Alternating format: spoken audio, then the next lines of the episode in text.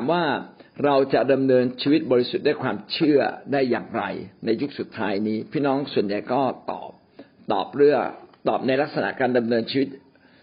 ที่บริสุทธิ์แต่ไม่ใช่ดำเนินชีวิตบริสุทธิ์ด้วยความเชื่อในในในในความหมายที่ที่ถูกต้องนะครับคือเมื่อเราดำเนินชีวิตบริสุทธิ์นะว่าเราก็พยายามตั้งใจยกพระเจ้าเป็นที่หนึ่งแล้วเราเข้ามาหาพระเจ้าเปลี่ยนแปลงชีวิตอันนี้ก็เรียกว่าการดำเนินชีวิตที่บริสุทธิ์แต่การดำเนินชีวิตบริสุทธิ์ด้วยความเชื่อหมายความอย่างนี้นะครับว่าทำอย่างไรให้จิตสำนึกของเรามั่นใจว่าเราไม่ได้ทำไม่ได้ทำผิดให้จิตสำนึกของเรามั่นใจว่าไม่ใช่ให้จิตสำนึกของเรามั่นใจว่าเราได้รับการยกโทษความผิดบาปอย่างหมดจดแล้วอันนี้ต่างหากที่เรียกว่าการดำเนินชีวิตด้วยความเชื่ออย่างแท้จริงคือเมื่อเราอธิษฐานสารภาพผิดบาปแล้วความบาปเนี่ยจะไม่ติดอยู่ในใจเราอีกเลยนะตราบใดที่เรายังคิดว่าเราเป็นคนผิดเราเป็นคนเลวเราไม่ใช่ลูกที่รักของพระองค์เราไม่ได้ดำเนินชีวิตบริสุทธิ์ด้วยความเชื่อคือเราต้องเชื่อว่าพระเจ้ายกโทษบาปและเราบริสุทธิ์แล้วอันนี้คือคือจุดสุดท้ายนะครับท่านอาจจะพยายามทำดีทำดีทุกอย่างเลยแต่ว่าจุดสุดท้ายก็คือใจเราอ่ะมั่นใจไหมว่าวันนี้ถ้าเราตายเราจะได้ไปสวรรค์ทันทีเพราะว่าชีวิตของเรานั้นบริสุทธิ์ในสายพระเนตรของพระเจ้าที่เราบริสุทธิ์ในสายพระเนตรของพระเจ้าเพราะความมั่นใจว่าพระเจ้ายกโทษไม่ใช่มั่นใจเพราะว่าเราทำดีแม้เราอาจจะทำไม่ดีและเราขอพระเจ้าว่าขอเริ่มต้นใหม่นะขอตั้งใจใหม่การแค่ขอเริ่มต้นใหม่แค่ขอตั้งใจใหม่แล้วก็ยอมรับว่าพระเจ้าได้ชำระบาปทั้งสิ้นเราแล้วนี่แหละคือการดำเนินชีวิตบริสุทธิ์ด้วยความเชื่อนะครับอาเมนนะครับเราอยู่ในข้อ เจ็ดจุดห้า นะครับเรื่องยุคสุดท้ายเรื่องมีเวทนาครั้งใหญ่และมีปฏิปักษ์ของพระคริสต์เกิดขึ้นเมื่อวานเราก็ได้พูดถึงประเด็นนี้ว่าในยุคสุดท้ายน่าจะมีการต่อต้านต่อต้านพระเจ้าต่อต้านคนของพระเจ้าต่อต้านคริสตจักรจะมีการหักหลังจะมีทุกขเวทนาจะมีการต่อสู้กันเมื่อวานเราก็ได้ยกข้อพระคัมภีร์ไปสองข้อคือสองเธสะโลนิกาบทที่สองข้อสี่และหนึ่งยอห์นบทที่สองข้อสิบแปดนะครับว่าจะมีผู้ที่ยกตัวเองขึ้นมาต่อสู้กับบรรดาสิ่งที่เรียกว่าพระนะพระก็คือผู้ที่มีอำนาจเหนือกว่ามนุษย์เราแล้วก็ตั้งตัวเองเป็นพระเจ้าเลยวันนี้เราจะมาขึ้นข้อใหม่นะครับวิวรณ์บทที่สิบเก้าข้อที่ สิบเก้าและข้าพเจ้าเข็นสัตว์นั้นและบรรดากษัตริย์บน แผ่นดินโลกพร้อมทางผลลบของกษัตริย์เหล่านั้นมาประชุมกันและทำสงครามกับพระองค์ผู้ทรงม้ากับพลโยธาของพระองค์ในวิวรณ์บทที่สิบเก้าเนี่ยก็พูดถึงสงครามสุดท้ายนะครับสงครามสุดท้ายซึ่งเดี๋ยวเราจะกล่าวต่อไปในข้อ เจ็ดจุดหก บรรดากษัตริย์แห่งโลกนี้ก็รวมกันเพื่อจะมาสู้รบกับพระเจ้าจอมโยธาก็เป็นสงครามครั้งสุดท้ายที่มารซาตานเป็นล่อลวงคนมีอำนาจในโลกนี้แล้วก็มาทำสงครามกับพระเจ้าสุดท้ายก็แพ้นะครับแสดงว่าจะมีสงครามเกิดขึ้นในยุคสุดท้ายนะจะมีสงครามเกิดขึ้นเป็นสงครามขนาดใหญ่มากหนึ่งยอห์นบทที่สี่ข้อสาม หนึ่งยอห์นบทที่สี่ข้อสามวิญญาณทั้งปวงที่ไม่ยอมรับเชื่อพระเยซูวิญญาณนั้นก็ไม่ได้มาจากพระเจ้าวิญญาณนั้นแหละเป็นปฏิปักษ์ของพระคริสต์ซึ่งท่านทั้งหลายได้ยินว่าจะมาและบัดนี้ก็อยู่ในโลกแล้ววิญญาณปฏิปักษ์พระคริสต์คือโลกนี้ขับเคลื่อนโดยอำนาจที่อยู่เหนือเราเช่นผีมารซาตานหรือวิญญาณวิญญาณในวิญญาณจิตของเราเองหรือวิญญาณที่หยอกอยู่นอกตัวเราแต่มันกระทำอยู่ในใจเราอันนี้เขาเรียกว่าวิญญาณวิญญาณคือลึกที่สุดของจิตใจจิตใจที่ลึกที่สุดที่ปรารถนาจะทำสิ่งใดสิ่งหนึ่งตามแต่วิญญาณนั้นจะนำวิญญาณจิตจึงมีอำนาจเหนือเราเวลาเราอยากเปลี่ยนแปลงเราต้องไปแก้ไขที่วิญญาณจิตแก้ไขที่จิตใจไม่พอต้องแก้ไขที่วิญญาณจิตการที่เราจะแก้ไขที่วิญญาณจิตก็เกิดจากการอธิษฐานเกิดจากพระวจนะของพระเจ้าแทงลึก ถึงลงไปในจิตวิญญาณเราก็คือการที่เราได้มาภาวนาพระวจนะจนพระวจนะของพระเจ้าเนี่ยได้ออกฤทธิ์ออกฤทธิ์ถึงส่วนลึกที่สุดในตัวเราเปลี่ยนลึกที่สุดเลยและเราจะไม่กลับไปเป็นคนเดิมนั้นอีกเลยอันนี้คือเปลี่ยนที่วิญญาณจิตวิญญาณจิตเนี่ยก็ไม่เกี่ยวเพียงแต่มนุษย์มีวิญญาณจิตผีมารซาตานก็มีวิญญาณจิตหรือจิตวิญญาณและผีมารซาตานมีอำนาจเหนือเราในที่นี้กำลังบอกว่าในโลกนี้น่ะมีวิญญาณที่เป็นปฏิปักษ์พระคริสต์คือผู้ที่ตั้งตัวตรงกันข้ามกับพระเจ้าไม่ใช่เป็นตัวตนมนุษย์นะครับแต่เป็นจิตวิญญาณที่อาจจะมาจากผีแล้วมันเข้ามาในเราเข้ามาเหนือเรากำหนดมีฤทธิ์เหนือเราทำให้เราคล้อยตามมันไปเช่นผมยกตัวอย่างเช่นคนที่ถูกวิญญาณจิตครอบงำเช่นคนติดเหล้าคนติดเหล้าเนี่ยพอได้กลิ่นเหล้าเนี่ยรู้สึกอยากขึ้นมาทันทีเลยนะเพราะว่าจิตวิญญาณข้างในน่ะเป็นธาตุของเหล้าเรียบร้อยแล้วคือเป็นธาตุของวิญญาณติดเหล้าหรือคนที่ชอบเล่นการพนันเล่นหวยรู้สึกว่าเห็นอะไรเป็นตัวเลขหมดเลยเนี่ยวิญญาณลึกที่สุดนั้นได้ถูกครอบงำโดยความชั่วร้ายและความชั่วร้ายก็นำเข้าไปแต่ความชั่วร้ายที่ร้ายแรงที่สุดก็คือความชั่วร้ายที่ตั้งตัวเป็นศัตรูกับพระคริสต์ตรงกันข้ามกันเลยนะครับตั้งตัวเป็นศัตรูเป็นปฏิปักษ์ปฏิปักษ์มาตรงข้ามตรงข้ามกับพระคริสต์นะไม่พอใจคริสเตียนโดยไม่มีเหตุผลไม่พอใจผู้นำไม่พอใจการประกาศข่าวประเสริฐนะแล้วขอขอต่อสู้ใครพูดถึงเรื่องพระเยซูสู้ทันทีเนี่ยอันนี้ก็เป็นปฏิปักษ์พระคริสต์วิญญาณอย่างเงี้ยมันมีอยู่นะท่านยอห์นจึงเขียนบอกว่าบัดนี้มันก็อยู่ในโลกนี้แล้วนะมาแล้วมีแล้วที่ใดมีการประกาศข่าวประเสริฐก็จะมีบางคนไม่ชอบเราไม่พอใจเราต่อสู้กับเราแต่ถ้าเราทำดีคนต่อสู้ก็สู้เราไม่ได้เพราะว่าถ้าเราทำดีเอาเอาความดีนำหน้าเอาการช่วยเหลือนำหน้าเราไปช่วยเหลือคนนั้นคนนี้ใครจะมาว่าเราไม่ดีเนี่ยมันก็แย้งกับสิ่งที่เขาเห็นพี่น้องจะต่อสู้กับวิญญาณปฏิปักษ์พระคริสต์ได้อย่างไรต้องทำสองอย่างอันอย่างหนึ่งก็คือทำดีกับคนนะครับพูดดีกับคนเขาด่าเราอย่าด่าตอบพูดดีกับเขาเขาเกลียดเราอย่าเกลียดตอบถ้าเราเกลียดตอบก็เข้าทางวิญญาณชั่วเลยไม่เกลียดตอบเราต้องทำตรงกันข้ามอีกอันหนึ่งก็คือการที่เราอธิษฐานกับพระเจ้าอย่างลึกคบกับพระเจ้าในมิติพิเศษก็ทำให้เรามีอำนาจวิญญาณจิตเราที่มีพระเจ้ากับวิญญาณจิตที่มีมารมันก็จะสู้รบกันและเนื่องจากเราเนี่ยมีสิทธิอำนาจเหนือกว่าเราก็จะชนะบรรดาวิญญาณจิตที่ที่มาจากความชั่วร้ายมาจากมารทั้งสิ้นดีนี้มันก็เกิดขึ้นแล้วนะครับแล้ววิญญาณที่ชั่วร้ายก็ไม่ได้มาจากพระเจ้ามาจากพวกซาตานวิวรณ์บทที่หกข้อสิบหกถึงข้อสิบเจ็ดวิวรณ์บทที่หกข้อสิบหกถึงข้อสิบเจ็ดกล่าวว่าพวกเขาร้องบอกกับภูเขาและโขดหินว่าจงล้มทับเราเถิดจงซ่อนเราไว้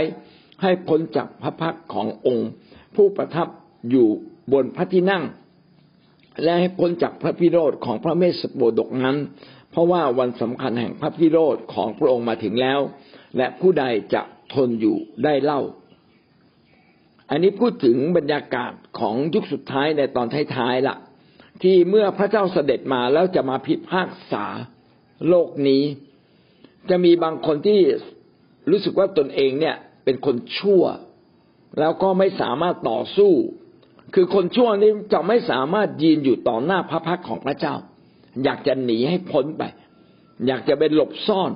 จึงในพระคัมภีร์ตรงนี้จึงอธิบายว่าจะมีคนบางคนเนี่ยบอกว่าภูเขาเอ๋ยล้มทับเราเถิดนะครับซ่อนเราไว้ให้ห่างไกลจากพระเจ้ามันเป็นเรื่องแปลกนะครับว่าวันที่พระคริสต์เสด็จมาเนี่ยคนจะ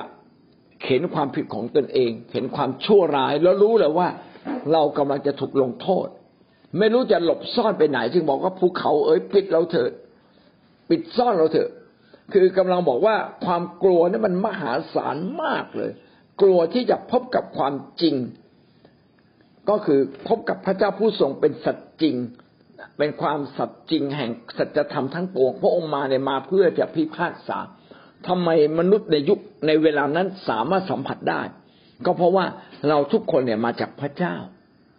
เราทุกคนมาจากพระเจ้าเมื่อพระเจ้าซึ่งเป็นเจ้าของชีวิตและจิตวิญญาณของเรามาถึงปั๊บเราจะเกิดการรู้ดีรู้ชั่วขึ้นมาทันทีเลยรู้สึกว่าเราไม่พร้อมที่จะพบกับพระเจ้าและรู้เลยว่าโทษทันของเรามันมหาศาลต้องถูกลงโทษแน่นอนจึงอยากจะหลบอยากจะหลีกนะครับเอาหัวปักดินมันไม่พอนะอยากจะฝังดินด้วยซ้ำเลยภูเขาบังหน่อยภูเขาทับให้มันบังบังเต็มที่ไปเลยนะครับอันนี้คือความรู้สึกของคนในในเวลานั้นพี่น้องคนที่เป็นปฏิปักษ์พรรคคริสต์ถึงเวลานั้นนะก็จะรู้สึกอย่างนี้คนที่ตั้งตัวตรงตรงกันข้ามต่อสู้กับพระเจ้าต่อสู้กับความถูกต้องของพระองค์ทุกคนเลยนะจะจะต้องร้องแบบนี้เลยโอ้ภูเขาเอ๋ยจงบังข้าพเจ้าเถิดนะครับหินเอ๋ยจงบังข้าพเจ้าเถิดย้ายย้ายข้าพเจ้าต้องพบหน้าพระเจ้าผู้ทรงพิพากษามวลมนุษย์ทั้งสิ้นเลยวันนั้นก็จะเกิดขึ้นและหวังว่าจะไม่มีใครในพวกเราที่พูดอย่างนั้นนะครับอยากให้เราเชิดหน้าขึ้นมองพระเจ้าพระเจ้าพงมาแล้วหรือโอ้ดีใจจังเลยที่ผมอดทนต่อโลกนี้วันนี้จะได้รับคำตอบจากพระเจ้าและพระเจ้ามาปกป้องข้าพเจ้าแล้วฮาเลลูยาแท้จริงเรามองพระเจ้าทุกวันอยู่แล้วนะครับเงยหน้ามองพระองค์ปรารถนาการช่วยเหลือจากพระเจ้ายื่นมือหาพระองค์ตลอดเวลานะเราจะไม่เป็นปฏิบัติพระคริสต์นะพวกที่เป็นปฏิบัติพระคริสต์ก็เกรงกลัวการลงโทษของพระเจ้านะครับวิวรณ์บทที่เจ็ดข้อสิบสี่ เจ็ดข้อสิบสี่ข้าพเจ้าข้าพเจ้าตอบท่านว่าท่านเจ้าข้าท่านก็ทราบอยู่แล้วท่านจึงบอกข้าพเจ้าว่าคนเหล่านี้คือคนที่มาจากความทุกขเวทนาครั้งใหญ่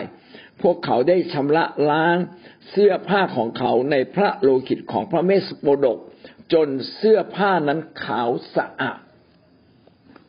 ในยุคสุดท้ายนั้นจะมีทุกขเวทนาจะมีคนที่เผชิญกับทุกขเวทนาแล้วต้องตายไปนะครับในนี้ก็ท่านยอห์นก็ได้พูดถึงว่ามีการสำแดงว่าเขาเองเนี่ยจะได้ยินคำคำนี้นะครับท่านจึงบอกข้าพเจ้าว่าคนเหล่านี้คือคนที่มาจากความทุกขเวทนาครั้งใหญ่ในเมื่อเราไปสวรรค์เนี่ยเราจะเจอคนที่จะได้รับเกียรติอย่างสูงคนที่ได้รับเกียรติอย่างสูงคือคนที่ดำเนินชีวิตถูกต้องกับพระเจ้าแล้วก็เผชิญความทุกข์ยากลำบากอย่างแสนสาหัสเจอกับการกดขี่ข่มเหงเจอจากการเผชิญกับการเข็นฆ่าทำลายล้างนะข้าวก็ไม่มีกินน้ำก็ไม่มีดื่มนะที่จะหลับจะนอนก็ไม่มีนะครับต้องต่อสู้นะครับต้องประกาศข่าวประเสริฐต้องบอกความจริงว่าพระเยซูเป็นพระเจ้ากลับมาอยู่ในทางพระองค์เถิดคนก็ไม่พอใจนะคนจะกลั่นแกล้งคนจะจับเราคนจะทำร้ายเราแล้วก็สุดท้ายอาจจะถูกทำร้ายจริงๆถึงแก่ความตายคนเหล่านี้ได้ผ่านทุกขเวทนาครั้งยิ่งใหญ่การที่มีทุกขเวทนาไม่น่ากลัวครับแต่การที่เราต่อสู้เพื่อพระเจ้าต่างหากเป็นสิ่งที่เราจะเปลี่ยนคำว่าทุกขเวทนากลายเป็นเกียรติศักดิ์ศรีของเรานะครับพวกเขาได้รับการชำระล้างเสื้อผ้าของเขาในพระโลหิตของพระเมสสโปดกจนเสื้อผ้านั้นขาวสะอาดสิ่งต่างๆที่เราได้รับความทุกขเวทนาเราจะได้รับการชำระจากโลหิตของพระคริสต์โลหิตพระคริสต์ชำระบาปเราชำระมลทินต่างๆชำระบางสิ่งบางอย่างที่ดูเหมือนไม่สวยไม่งามให้กลับมาสวยงามให้ดีเลิศและสะอาดอะไรก็ตามที่เราทำเพื่อพระเจ้าแม้ต้องสูญเสียต้องเสียสละพี่น้องเสียสละเงินที่ต้องใช้มาถวายแด่พระเจ้าสละเวลาที่จะไปนอนตีพุงนะครับนอนฟังเพลงออกไปหาผู้คนไปให้กำลังใจกับผู้คนยอมทุกข์ยากลำบากเพื่อพระองค์สิ่งเหล่านี้จะกลับกลายเป็นรางวัลของท่านอย่างแน่นอนวิวรณ์บทที่สิบสี่ข้อเจ็ดสิบสี่ข้อเจ็ดท่านประกาศด้วยเสียงดังว่าจงยำเกรงพระเจ้าและถวายพระเกียรติแด่พระองค์เพราะถึงเวลาที่พระองค์จะทรงพิพากษาแล้วและจงนมัสการพระองค์ผู้ได้ทรงสร้างฟ้าสวรรค์แผ่นดินโลกทะเลและบ่อน้ำผุทั้งหลายภายหลังการทุกขเวทนานะครับก็จะมีการ ยิ่งใหญ่แห่งพระเจ้าปรากฏขึ้นแล้วก็ใครก็ตามที่นมัสการออกพระนามของพระเจ้าผู้ทรงสร้างฟ้าสวรรค์และแผ่นดินโลกผู้นั้นก็จะรอดนั้นในทุกขเวทนาน่ากลัวไหมไม่น่ากลัวอย่างที่ได้พูดก่อนหน้านี้ว่าทุกขเวทนาเวทนานี่ไม่น่ากลัวเพียงแค่ท่านทนจนถึงที่สุดตายก็ให้ตายไม่ต้องกลัวแต่สู้จนถึงที่สุดไม่ใช่ยอมตายง่ายๆแล้วก็ท่านก็จะได้รับการชุบชีวิตขึ้นมาใหม่จากพระโลหิตของพระคริสต์แต่อีกข้อนี้ในข้อนี้บอกเราว่าในเวลาแห่งการทุกขเวทนานั้นจะมีเสียงดังเกิดขึ้นและคนที่ยำเกรงพระเจ้านั้นจะนมัสการพระองค์เขาจะพ้นจากการพิพากษาเป็นการการออกออกพระนามพระเจ้าเป็นการประกาศตัวว่าเราคือคนของพระเจ้าเมื่อเราเป็นคนของพระเจ้าการพิพากษาก็จะผ่านพ้นจากชีวิตเราความรุนแรงแห่งการถูกลงโทษจะผ่านพ้นจากชีวิตของเราเพราะว่าท่านประกาศตัวแล้วว่าท่านคือคนของพระเจ้าจริง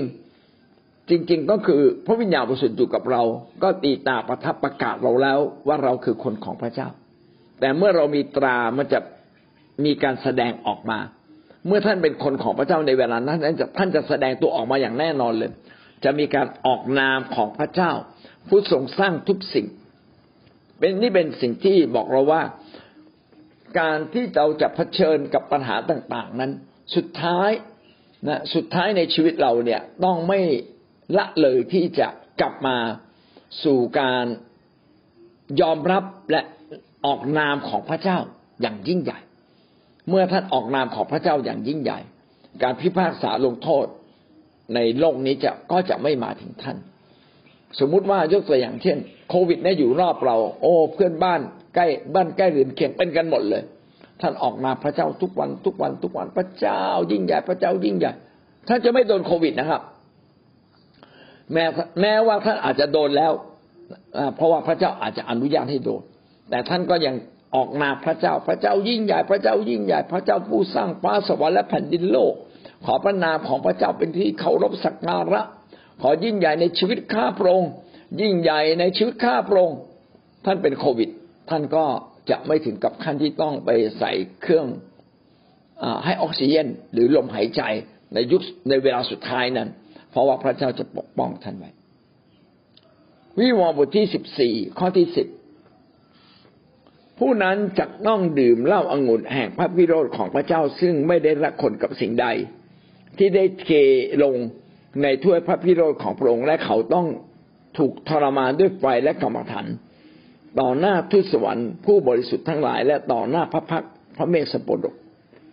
คนชั่วทั้งหลายนะครับก็จะต้องดื่มเหล้าองุ่นแห่งพระวิโรธแปลว่าถูกลงโทษเป็นเหล้าองุ่นชนิดพิเศษที่ไม่ละคนกับสิ่งใดคือไม่ปนเป็นการลงโทษชัดๆของพระเจ้าเหล้าองุ่นแห่งพระวิโรธการดื่มดื่มถ้วยองุ่นเหล้าองุ่นแห่งพระวิโรธของพระเจ้าก็คือแปลความหมายก็คือการถูกพิพากษาลงโทษอย่างรุนแรงเหมือนกับการตกอยู่ในขุมนรกที่มีไฟและกรรมฐานเผาไหม้สุดท้ายคนชั่วทุกคนก็ต้องตกบึงไฟนรกแบบนี้ทุกคนเลยนะคือเผชิญกับสิ่งเหล่านี้หลีกเลี่ยงไม่ได้หลีกหนีไม่พ้นจะวิ่งหนีก็วิ่งหนีไม่ทันนะครับนะไม่ใช่วิ่งหนีตำรวจแล้วเราเรากระโดดลงน้ำแล้วจะหายหรือเข้าป่าแล้วมันจะหายไม่เลยพระเจ้ารู้รู้หมดเลยอยู่ตรงไหนทุกคนต้องถูกจับตัวมาและปรากฏอยู่ต่อหน้าพระคริสต์และพระเจ้าก็แยกนะครับสองส่วนส่วนหนึ่งใครเชื่อพระเจ้าเชื่อในพระเยซูผู้ทรงไถ่ก็นู่นแหละไปสวรรค์เลยผู้ที่อยู่ในความทุกข์ยากลำบากก็คือคนที่ทำชั่วคนที่ปฏิเสธการยกโทษบาปของพระคริสต์การอยู่ในความชั่วร้ายทำสิ่งที่ชั่วร้ายก็สมควรคู่ควรกับการต้องดื่มเหล้าองุ่นแห่งพระวิโรธคือถูกลงโทษวิวรณ์บทที่สิบเอ็ดข้อสิบแปดเราประชาชาติมีความโกรธแค้นแต่พระนิเคราะห์ของพระองค์ก็มาถึงแล้วถึงเวลาที่พระองค์จะทรงพิพากษา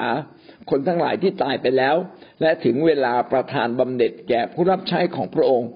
คือพวกผู้เผยพระวจนะธรรมิกชนทั้งปวงและคนทั้งหลายที่ยำเกรงพ พระนามของพระองค์ทั้งผู้ใหญ่ผู้น้อยและถึงเวลาแล้วที่พระองค์จะทรงทำลายคนที่ทำลายแผ่นดินโลกประชาชาติเหล่านั้นจะโกรธแค้นนะครับแต่การนิเคราะห์ของพระองค์ก็มาถึงแล้วคือการพิพากษาของพระเจ้ามาถึงแล้วคนในโลกนี้ที่ไม่ได้เชื่อพระเยซูอาจจะไม่พอใจแล้วก็มาต่อสู้ไม่ยอมไม่กลัวเกรงความการพิพากษาของพระเจ้าคือการพิพากษาของพระเจ้าเนี่ยพี่น้องอาจจะมองภาพผมขออธิษฐานอธิบายอย่างนี้ดีกว่าการพิพากษาของพระเจ้าเนี่ยมันเริ่มต้นแต่ตั้งแต่เรื่องกรียุคละเมื่อจะหมดสิ้นยุคนั้นจะมีกรียุคการพิพากษาของพระเจ้าเริ่มมาละแต่ตัวพระองค์เองยังไม่มาทรงการพิพากษาลงโทษลงมาก่อนจึงเกิดเป็นทุกขเวทนาจึงเป็นการต่อสู้เป็นการยากลำบากแต่นี่มีคนจำนวนหนึ่งเนี่ยไม่พอใจรู้ว่าทุกขเวทนาและความทุกข์ยากเหล่านี้มาจากพระเจ้าจึงรวมกันประชาชาติทั้งหลายจึงรวมกันมาต่อสู้กับพระองค์ไหนหน่อยแน่พระองค์ทำให้โลกนี้มีปัญหามากนักจัดการเลยกับพวกคริสเตียนซึ่งเป็นต้นตอจัดการกับพระเจ้าเลยวิหารพระเจ้าแต่รวมกันอยู่ตรงไหนเราจะไปจัดการนะครับถึงเวลานั้นประชาชาติกดแค้นมาต่อสู้กับพระองค์แต่การพิพากษามาถึงแล้วคือพระองค์ส่งทูตสวรรค์ลงมาจัดการแล้วเมื่อพระองค์ลงมาจัดการนะครับก็จะถึงจุดแห่งการพิพากษาสุดท้ายพิพากษาสุดท้ายคือตอนที่ทุกคนต้องเป็นขึ้นมาจากความตายทั้งคนดีและคนชั่วก็มีการให้บำเหน็จแก่คนฝ่ายพระเจ้าแล้วก็พิพากษาลงโทษให้ถึงกับบึงไฟนรกสำหรับคนที่ปฏิเสธพระองค์ในที่นี้ก็พูดถึงว่าพระองค์จะให้บำเหน็จแก่ผู้รับใช้ของพระองค์คือใครบ้างแสดงว่าคริสเตียนทุกคนเป็นผู้รับใช้อยู่แล้วคือพวกผู้เผยพระวจนะคือคนที่รับใช้พระเจ้าแล้วก็นำถ้อยคำแห่งพระเจ้ามาถึงเราทั้งหลายเขาเรียกว่าผู้เผยพระวจนะธรรมิกชนก็คือคริสเตียนนะครับคนที่เชื่อพระเจ้าคนที่รับการชำระชีวิตให้บริสุทธิ์ก็เลยเรียกว่าธรรมิกชนแก่คนทั้งหลายที่ยำเกรงพระนามของพระองค์บางคนนั้นยังไม่ได้เป็นคริสเตียนแต่ยำเกรงพระเจ้านะครับยำเกรงพระเจ้ายำเกรงนะคือรู้จักพระเจ้าและยำเกรงพระเจ้าพวกนี้ก็คือคนต่างชาติเพราะว่าสมัยที่ยอห์นเขียนวิวรณ์เนี่ยก็จะมีคนต่างชาติเขาเรียกว่าคนที่ยำเกรงพระเจ้าคือไม่ได้เกิดมาเป็นยิวถ้าเกิดมาเป็นยิวในที่นี้น่าจะเรียกว่าธรรมิกชนเกิดมาเป็นยิวที่เชื่อพระเยซูนะไม่ใช่ไม่เชื่อก็ไม่ได้นะครับเชื่อตัดสินใจมาเชื่อพระเยซูก็คือธรรมิกชนก็คือคริสเตียนยุคแรกก็เป็นคริสเตียนแบบคนยิวเยอะที่สุดเลยคนต่างชาติมีไม่เยอะที่เปาโลไปประกาศประกาศก็จำนวนหนึ่งแต่คนคนยิวเนี่ยเยอะเยอะมากเพราะว่าคนยิวเป็นคนรุ่นแรกที่รู้จักพระคริสต์มาก่อนนะครับแล้วก็มีคนที่ไม่เชื่อพระเจ้ามาก่อนแล้วก็และไม่ใช่ยิวมาก่อนด้วยแล้วก็ตัดสินใจมาเชื่อตัดสินใจมาเชื่อพวกนี้เขาเรียกว่าคนที่ยำเกรงพระนามของพระองค์อาเมนคนเหล่านี้เป็นไงครับก็ได้รับบำเหน็จสิครับนะครับได้รับบำเหน็จขณะที่คนชั่วนั้นถูกทำลายอันนี้ก็เป็นข้อ เจ็ดจุดห้า นะอธิบายว่าจะมีทุกขเวทนาครั้งใหญ่จะมีปฏิบัติพระคริสต์เกิดขึ้นแล้วก็คนที่ทำดีทำถูกต้องคนที่เชื่อในพระเจ้านะก็จะถูกลงโทษพร้อมๆกับคนเหล่านั้นแหละนะครับแต่คนฝ่ายพระเจ้าจะถูกกอบกู้ไว้และผู้ที่ออกนามพระเจ้าก็จะรอดแต่ใครก็ตามที่เผชิญความทุกขเวทนาแล้วก็ต้องตายก็ไม่ต้องกลัวนะตายแบบได้รับเกียรติสูงสุดจากพระเจ้าในวันที่มีการฟื้นขึ้นจากความตายส่วนคนชั่วคนชั่วก็ต้องถูกลงโทษอยู่แล้วเอาละเรา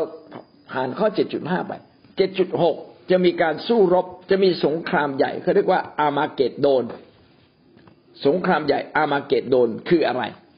สงครามใหญ่อามาเกดโดนคือเป็นสงครามใหญ่ที่สุดที่มีการยกกองทัพของบรรดาชนชาติต่างๆประเทศต่างๆไม่ใช่มาสู้รบกันเองละแต่มาสู้รบกับพระเจ้าไม่พอใจที่คือพวกนี้คงจะรู้แล้วว่าจะถึงเวลาใกล้ยุคสุดท้ายแล้ว คนเหล่านี้จึงมาจัดการกับต้นตอที่พระเจ้าต้องการพิพากษาคนในโลกนี้ก็คือจัดการกับคริสเตียนจัดการกับคนฝ่ายพระเจ้าจะมีการสู้รบกันอย่างดุเดือดหลั่งเลือดมากที่สุดจะมีคนตายเยอะที่สุด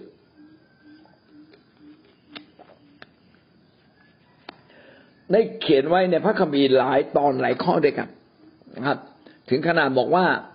พระคัมภีร์เขียนว่าอีแล้งอีกาเหยี่ยวอินทรีทั้งหลายจงมาเลยเจ้าจะได้กินเนื้อของกินเนื้อม้าเนื้อคนของของสงครามครั้งนี้จะจะได้กินเนื้อกษัตริย์นะครับเพราะเป็นสงครามครั้งสุดท้ายที่เกิดขึ้นแล้วก็คนที่เป็นปฏิปักษ์ต่อพระคริสต์และคนที่ยกทัพมาต่อสู้กับคนของพระเจ้าพระเจ้าก็จะทำลายล้างเขาหมดสิ้นเลยแล้วก็เป็นชัยชนะครั้งยิ่งใหญ่นะหลังจากนั้นพระคริสต์ก็เสด็จมาทีนี้อันไหนจะมาก่อนมาหลังนี่ไม่แน่ใจสงครามอามาเกดโดนจะมาก่อนหรือว่าทุกขเวทนาจะมาก่อนก็ไม่แน่ใจนะครับแต่ว่าอย่างไรก็ตามก็รู้ว่าต้องมีเหตุการณ์นี้เกิดขึ้นแน่นอนวิวรณ์สิบหกข้อหกได้กล่าวดังนี้สิบหกข้อหกเพราะเขาทั้งหลายได้กระทำโดยกระทำให้โลหิตของพวกธรรมิกชนและพวกของผู้เผยพระวจนะไหลออกและพระองค์ได้ประทานโลหิตให้เขาดื่มสมควรแก่กรรมของเขาแล้วคนชั่วเหล่านั้นซึ่งทำลายล้างคริสเตียนนะทำลายผู้รับใช้ของพระเจ้าให้โลหิตไหลออกพระเจ้าก็บังคับให้เขาดื่มโลหิตนะสาสมหรือคู่ควรกับการกระทำของเขาก็คือเขาทำร้ายธรรมิกชนอย่างไรเขาจะถูกทำร้ายแบบนั้นและยิ่งกว่านั้นอีกถ้าเขาถูกฆ่าถ้าเขาฆ่าคริสเตียนเขาจะถูกฆ่าด้วยและอาจจะร้ายแรงยิ่งกว่านั้นอีกคือสมกับการกระทำของเขาอิสยาห์บทที่สามสิบสี่ข้อหนึ่งถึงข้อหกก็ได้พูดถึงสงครามครั้งนี้เป็นอย่างไรบ้าง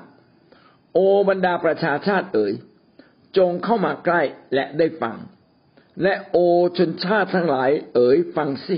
ขอให้แผ่นดินโลกและสรรพสิ่งในนั้นฟังทั้งพิภพและบรรดาสิ่งที่มาจากพิภพเพราะพระเจ้าทรงเกรี้ยวกราดต่อประชาชาติทั้งสิ้นและดุเดือดต่อพลโยธาทั้งสิ้นของเขาพระองค์ทรงฆาตโทษเขาและมอบเขาให้ไว้แก่การฆ่าคนที่ถูกฆ่าของเขาจะถูกเหวี่ยงออกไปและกลิ่นเหม็นแห่งศพของเขาจะฟุ้งไปโลหิตของเขาจะนองภูเขาบริวารทั้งสิ้นและฟ้าสวรรค์จะเน่าไปท้องฟ้าก็จะม้วนเหมือนหนังสือม้วนบริวารบริวารทั้งสิ้นของมันจะร่วงหล่นเหมือนใบไม้หล่นจากเถาวัลย์อย่างใบไม้อย่างใบไม้หล่นจากต้นมะเดื่อเพราะว่าดาบของเราได้ดื่มจนอิ่มในสวรรค์ดูเถิดมันจะลงมาเพื่อการพิพากษาเอโดมเราได้ฆาตโทษชนชาตินี้แล้วพระเจ้ามีพระแสงดาบอาบโลหิตเกอะกรังไปด้วยไขมันอาบเลือดนะครับของแกะและแพะกับไขมันของไตแกะผู้อาเมนครับอันนี้เป็นการอธิบายจากอิสยาห์บทที่สามสิบสี่ในนี้เนี่ยพูดถึงชนชาติเอโดมจริงๆก็อาจจะไม่ได้หมายถึงเอโดมฝ่ายเดียวเอโดมก็คือเป็นลูกหลานของอับราฮัมและสุดท้ายปฏิเสธเรื่องพระเจ้านะครับก็เป็นตัวแทนเหมือนกับคนชั่วในโลกนี้ที่พอจะรู้ว่ามีพระเจ้าแต่ปฏิเสธพระเจ้าแล้วก็ดำเนินชีวิตชั่วช้าพระคัมภีร์บอกว่าประชาชาติก็คงไม่ได้ชาติเดียวประชาชาติหมายถึงว่าคนหลายๆชนชาติสมัยนั้นไม่มีประเทศชัดเจนนะครับมีแต่ประชาชาติแล้วก็มีแต่อาณาจักรก็คือมีการปกครองของบางคนที่อาจจะเป็นกษัตริย์หรือหมู่ชนหมู่กลุ่มคนอย่างเงี้ยนะครับคนเหล่านี้ได้รวมกันเข้ามาที่คือคือในในยุคหน้าก็เป็นแบบนี้แต่ในยุคหน้าคือเขาใช้คำว่าประชาชาติเพราะว่าเท่าที่มีความเข้าใจของมนุษย์ก็คือ ชนชาติต่างๆนั่นเองอย่างอย่างทุกวันนี้ประเทศหนึ่งก็อาจจะมีหลายชนชาติ ประเทศไทยก็มีหลายชนชาตินะครับไม่ใช่ชนชาติไทยหรือชนชาติจีนเท่านั้นยังมีมอญยังมีกะเหรี่ยงยังมีไทยไทยดำมีอะไรเยอะหมดเลยนะครับซึ่งบางทีเราก็ไม่เคยรู้มาก่อนรวมๆแล้วเท่าที่เคยทราบมาอาจจะไปเกือบถึงห้าสิบชนชาติด้วยกันที่อยู่ในประเทศไทยแต่คนไทยเนี่ยพูดภาษาเดียวกันพูดภาษาเดียวกันมันก็เลยดูเป็นเหมือนกับว่าใกล้ใกล้เคียงกันมีการปรับตัวกันแต่ในยุคสุดท้ายประชาชาติต่างๆจะมาสู้รบกับประชาชาติที่ทำชั่วนั้นจะมาจะถูกพระเจ้าพิพากษาพระเจ้าทรงเกลี้ยกล่อมต่อประชาชาติทั้งสิ้นก็เป็นการยืนยันนะครับว่าชนชาติต่างๆทั้งสิ้นชนชาติใดก็ตามที่ไม่รู้จักและไม่เชื่อในการทรงไถ่ของพระคริสต์ก็จะต้องถูกลงโทษจริงๆเขาถูกลงโทษเพราะความผิดบาปของเขาแต่เขาจะรอดเพราะเขาเชื่อการทรงไถ่ทุกประเทศชาติทุกชนชาติในในประเทศชาติต่างๆเขาเหล่านั้นจะถูกฆ่า และถูกเหวี่ยงออกไปกลิ่นเหม็นของศพของเขาจะฟุ้งไปโลหิตของเขาจะนองภูเขาก็จะต้องต้องถูกฆ่าถูกฆ่าในที่นี้ก็คงเป็นสงครามที่มีการเข็นฆ่ากันมีการเข็นฆ่ากันมีการลบกันสองฝ่ายแล้วก็มีคนที่มาสู้กับพระคริสต์พวกประชาชาติที่ไม่เชื่อพระเจ้ามาสู้กับพระคริสต์ก็ถูกฆ่าตายโลหิตเขาก็เหม็นคลุ้งไปหมดนะครับในนี้ก็ยังบอกว่าเป็นการฆ่าแบบใช้ดาบนะครับดาบก็เปื้อนเลือดนะครับดาบได้ดื่มโลหิตจนอิ่มนะเป็นดาบที่เปื้อนเลือดเกอะกางไปด้วยเลือดพี่น้องอาจจะฆ่าหลายแบบแต่เป็นการบอกว่าเป็นวิธีการตายที่ฉับพลันรุนแรงเจ็บปวดเนี่ยการฆ่าด้วยดาบข้อสี่บอกว่าบริวารทั้งสิ้นในฟ้าสวรรค์จะเน่าไปท้องฟ้าก็จะม้วนเหมือนหนังสือม้วนบริวารทั้งสิ้นของมันจะร่วงหล่นเหมือนใบไม้ร่วงหล่นจากเถาองุ่นเหมือนจากใบไม้ที่ร่วงหล่นจากต้นมะเดื่อข้อสี่นี้กำลังบอกแล้วว่าแล้วเหตุการณ์ที่ว่าคนจะตายจำนวนมากเกิดขึ้นเมื่อไหร่ล่ะนี่ไงเกิดขึ้นในยุคสุดท้ายเพราะการที่ฟ้าสวรรค์จะม้วนเสื่อคือปิดฉากแล้วก็หมดสิ้นไปดวงดาวจะหมดสิ้นไปดวงอาทิตย์จะหมดสิ้นไปเกิดขึ้นตอนไหนเกิดขึ้นช่วงสุดท้ายของยุคสุดท้ายนั่นเองตอนที่พระคริสต์เสด็จมาหรือก่อนจะมาชั่วขณะหนึ่งแล้วเวลานั้นพระคริสต์ก็เสด็จมาเลยมีการเปลี่ยนแปลงของธรรมชาติอย่างกระทันหันและยิ่งใหญ่นะครับแล้วก็คนจำนวนมากที่มาต่อสู้กับพระคริสต์ก็ได้ตายไปกำลังบ่งบอกแม้จะไม่ได้เขียนโดยตรงว่าเป็นสงครามสงครามอามาเกดโดนแต่ก็เราบอกว่านี่คือสงครามครั้งสุดท้ายที่ยิ่งใหญ่ของมวลมนุษย์แล้วก็เป็นการเป็นสงครามต่อสู้กับคนฝ่ายพระเจ้าและพระเจ้าก็ส่งทูตสวรรค์ลงมาจัดการนั่นเป็นข้อพระคัมภีร์ที่เขียนไว้ในอิสยาห์บทที่สามสิบสี่เรามาดูข้อหกสิบสามข้อสามถึงข้อหกเราได้ย่ำบ่อองุ่นแต่ลำพังและไม่มีใครจากชนชาติทั้งหลายอยู่กับเราเลยเราย่ำมันด้วยความโกรธของเราเราเหยียบมันด้วยพระพิโรธของเราโลหิตของเขาพรมอยู่บนเสื้อผ้าของเราและเราได้ทำให้เสื้อผ้าของเราเปื้อนหมดเพราะวันวันแก้แค้นอยู่ในใจเราและปีแห่งการไถ่ของเราได้มาถึงบ่อย่ำองุ่นเนื่องจากคนยิวเนี่ยเวลาเขาจะทำน้ำองุ่นเนี่ยเขาจะต้องไปบีบองุ่นออกมาบีบองุ่นออกมาแล้วก็เอาน้ำองุ่นเนี่ยมาหมักเป็นหมักเป็นเหล้าเหล้าองุ่นเนี่ยก็มีสีแดงๆนะครับสีม่วงๆแดงๆมันเหมือนเลือดอยู่แล้วนั้นดังนั้นไอ้คำว่าบ่อย่ำองุ่นในที่นี้เนี่ยคงไม่ได้หมายถึงการย่ำองุ่นจริงๆเพราะว่าพระคัมภีร์เขียนว่าเราจะย่ำด้วยความโกรธของเราเราจะเหยียบมันด้วยพระพิโรธแสดงถึงการพิพากษาว่าจะต้องมีการตายเกิดขึ้นพระองค์มาจัดการดังนั้นคำว่าบ่อย่ำองุ่นใหญ่เนี่ยแห่งพระพิโรธจึงน่าจะหมายถึงสงครามใหญ่ที่อามาเกดโดน สงครามใหญ่ที่เมืองอ่าที่อ่าอามาเกดโดนก็คือมันจะมีวันหนึ่งที่พระเจ้ามาจัดการมาจัดการกับคนชั่วร้ายอย่างจริงๆจังๆด้วยความโกรธของพระองค์คือพระองค์เนี่ยไม่ใช่พวกขี้ยั่วนะครับพระองค์เป็นพวกโกรธช้าพระองค์เป็นพระเจ้าที่หนักแน่นมั่นคงโกรธช้าแต่เนื่องจากว่ามนุษย์เราทำชั่วมันผิดกับพระลักษณะของพระเจ้าที่ปรารถนาให้มนุษย์เนี่ยเป็นคนดีและทำดีดังนั้นการที่เราทำชั่วทุกครั้งพระองค์ก็ทรงโกรธแต่ว่าพระองค์ก็รอคอยว่าเราจะกลับใจไหมพระองค์มีพระเมตตาคุณเสมอเลยที่จะยกโทษให้กับเราถ้าเรากลับมาหาพระองค์และยอมรับว่าเราทำผิดจริงแต่ว่าความคิดแบบนี้มันจะเกิดขึ้นในตัวเรามาจนกระทั่งเรากลับคืนมาถ้าเรากลับใจทัน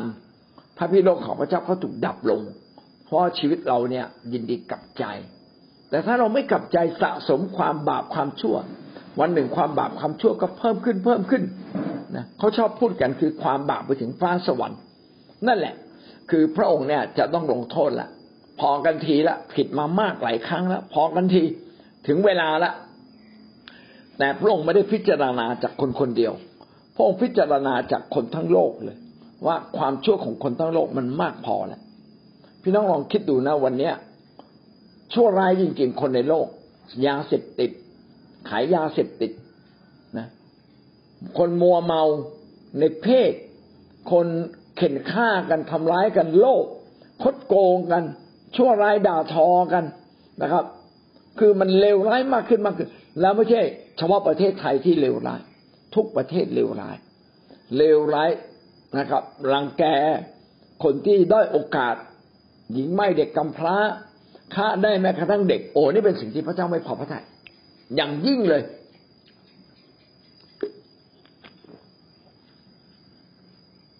เมื่อความผิดบาปเหล่านั้นเพิ่มขึ้นเพิ่มขึ้นพระองค์ก็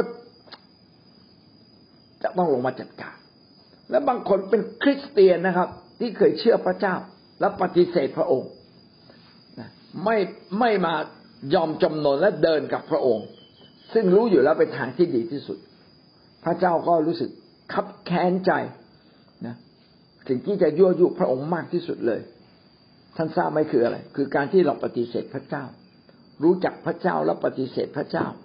เราก็ยังไปหลงไหลกับพระอื่นๆโอ้อันนี้เป็นสิ่งที่พระเจ้ารู้สึก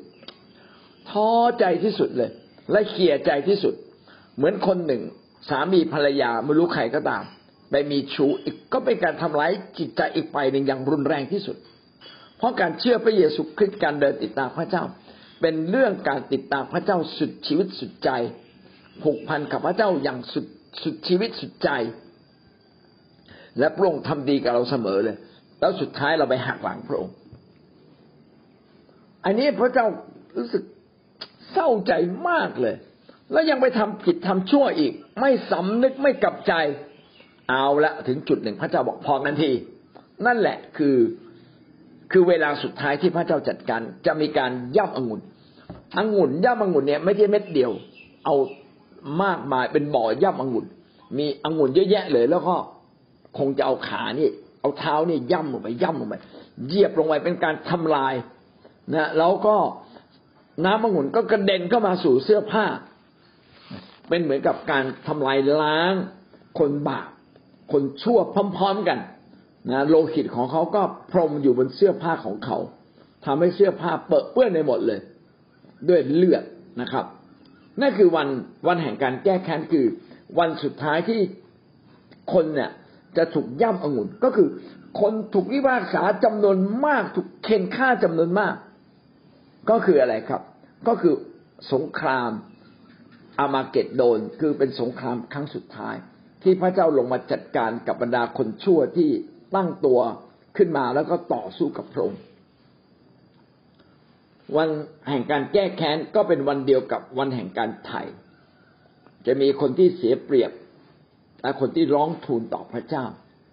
เป็นคนที่เรียกหาพระนามของพระองค์เข้ามาพึ่งพิงในพระองค์คนเหล่านั้นก็ได้รับการไถ่ขณะที่คนอีกพวกหนึ่งจะได้รับการถูกแก้ถูกแก้แค้นนะครับ